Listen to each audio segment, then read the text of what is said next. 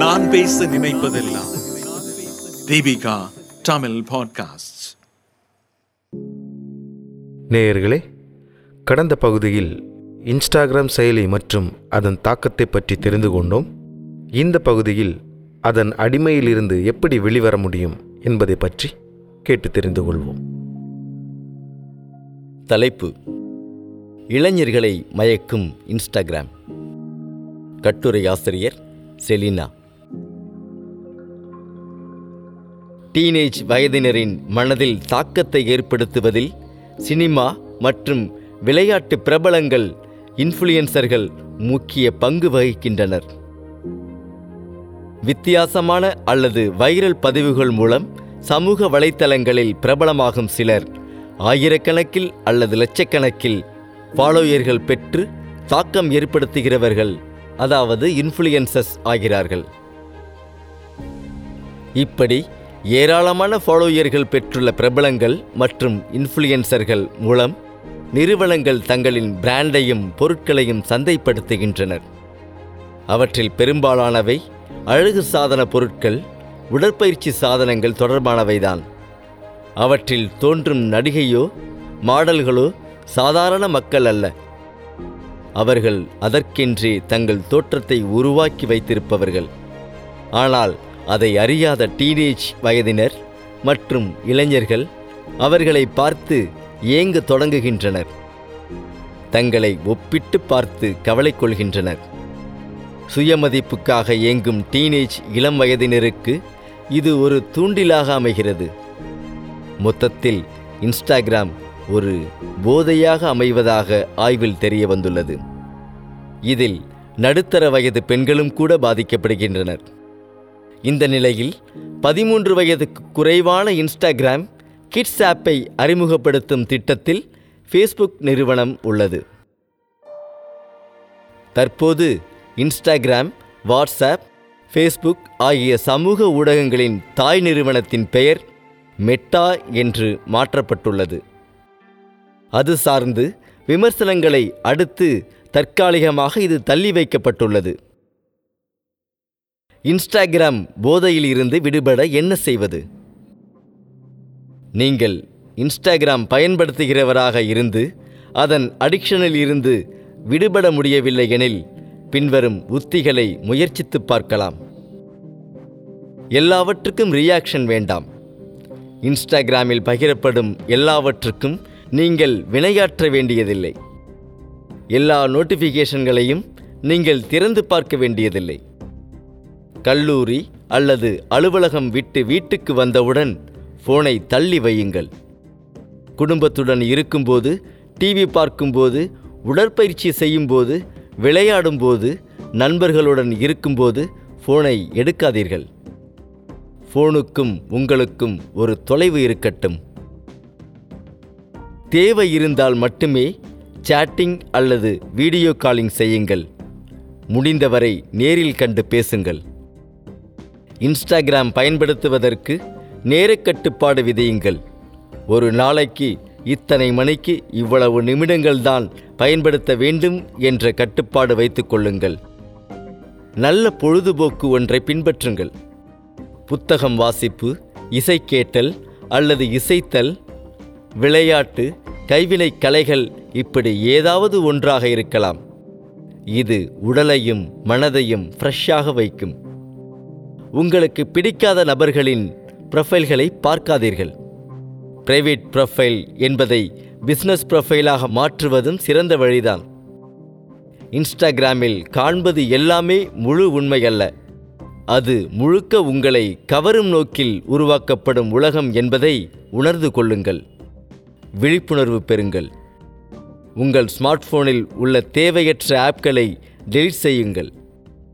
உண்மையில் உங்களுக்கு அடிக்கடி தேவைப்படும் ஆப்கள் தவிர மற்ற ஆப்களை டெலீட் செய்யவும்.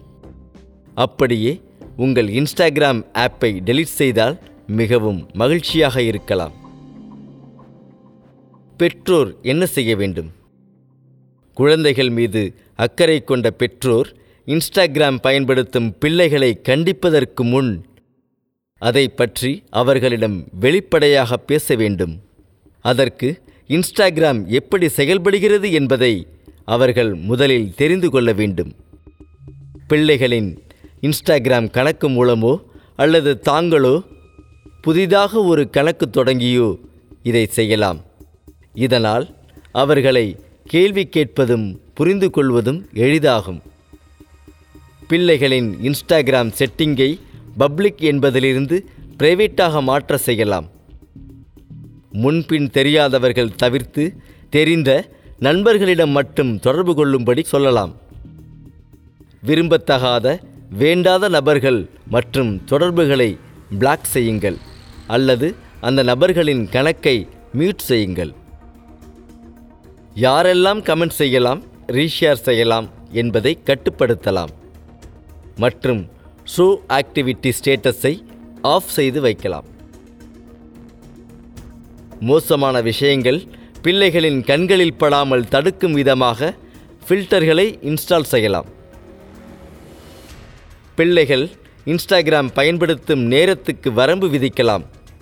உதாரணத்துக்கு 30 நிமிடங்கள் என டெய்லி டைம் லிமிட் நிர்ணயிக்கலாம். மேலும் நோட்டிஃபிகேஷன்களை ஆஃப் செய்து வைக்கலாம். பிள்ளைகள் எதை பதிவிடலாம், எதை பதிவிடக்கூடாது என்று சொல்லித்தரலாம். மேலும் இன்ஸ்டாகிராமில் யாரேனும் பிள்ளைகளை மிரட்டவோ அச்சுறுத்தவோ செய்தால் உடனே உங்களிடம் தெரிவிக்கும்படி சொல்லிக் கொடுக்க வேண்டும். பிள்ளைகள் சமூக வலைத்தளங்களில் உலவுவதை கட்டுப்படுத்த உதவும் பார்க், க்யூஸ்டுடியோ, நெட் நானி போன்ற 3ஆம் தரப்பு ஆப்களை பயன்படுத்தலாம். பெயின்கில்லர் ஆப்கள் வெர்சஸ் சப்ளிமெண்ட் ஆப்கள். நடத்தை மாறுபாட்டை ஏற்படுத்தக்கூடிய ஆப்கள் எல்லாமே மோசமானதாகத்தான் இருக்க வேண்டும் என்பதில்லை. உதாரணத்துக்கு உற்பத்தி திறனை அதிகரிக்க உதவும் ஆப்கள் அல்லது உடற்பயிற்சி தொடர்பான ஆப்கள், இவை நமக்கு நன்மையே செய்கின்றன.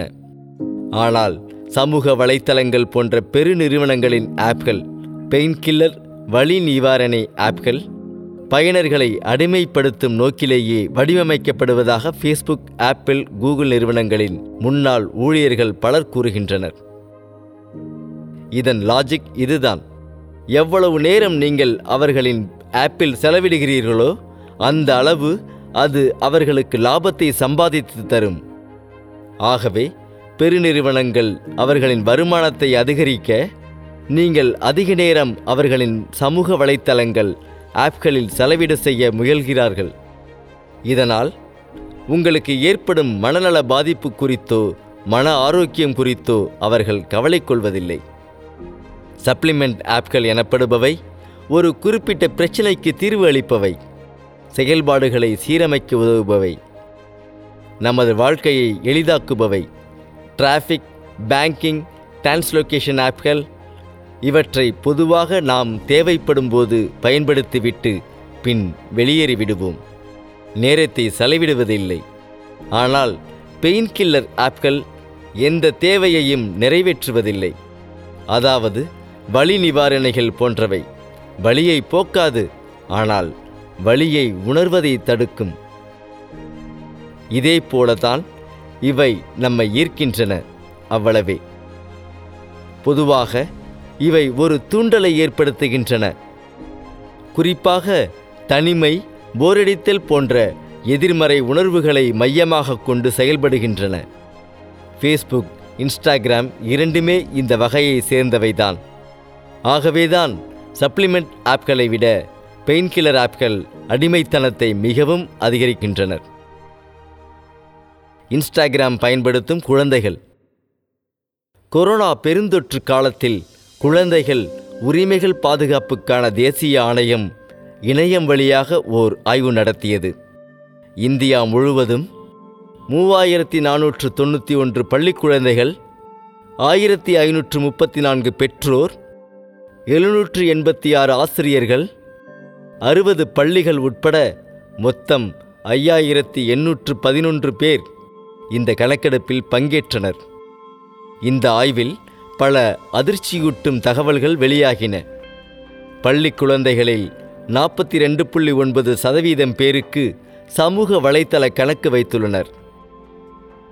10 வயது குழந்தைகளில் 37.8% பேர் ஃபேஸ்புக், 24.3% இன்ஸ்டாகிராம் கணக்கு வைத்துள்ளனர். 13 வயதுக்கு மேற்பட்டவர்கள்தான் இவற்றில் கணக்கு தொடங்க முடியும் என்பதை கவனிக்க. 8 முதல் 12 வயதினில் 30.2% பேர் சொந்தமாக ஸ்மார்ட் போன் வைத்துள்ளனர். 94.8% குழந்தைகள் ஆன்லைன் கல்விக்காக ஸ்மார்ட் போன்களில் இணையம் பயன்படுத்தி உள்ளனர். இவர்களில் 50.9% ஆண்கள், 49.1% பெண் குழந்தைகள்.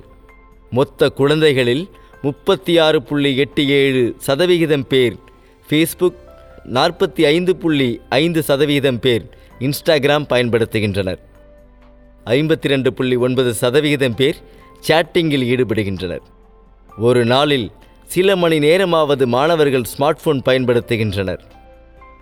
சமூக வலைத்தளங்களில் வன்முறை, ஆபாசம் முதல் பல்வேறு வகையான விஷயங்கள் அளவின்றி இருக்கும் நிலையில் இவை குழந்தைகளின் மனநிலையில் எந்த அளவு தாக்கத்தை ஏற்படுத்தும் என்பதை நினைத்து பாருங்கள்.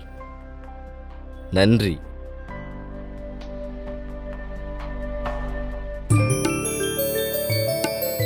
நீங்கள் கேட்ட இந்த அலையொலி அரும்பு மாத இதழில் வெளிவந்த கட்டுரையிலிருந்து எடுக்கப்பட்டது. வாங்கி படிப்பீர். அரும்பு மாத இதழ். இந்த வளையொலியை தயாரித்து வழங்குவது தீபிகா ஊடக மையம். இணைந்து வழங்குவோர் அரும்பு மாத இதழ் மற்றும் தொன் பொஸ்கோ கல்லூரி, சென்னை. குரல் வடிவம் ஆபிரகாம், ஒளி வடிவமைப்பு வின்ஸ்டன். மீண்டும் மீண்டும் கேட்க தூண்டும் நான் பேச நினைப்பதெல்லாம் தீபிகா தமிழ் பாட்காஸ்ட். வாரம் 2 முறை சந்திப்போம். சிந்திக்க.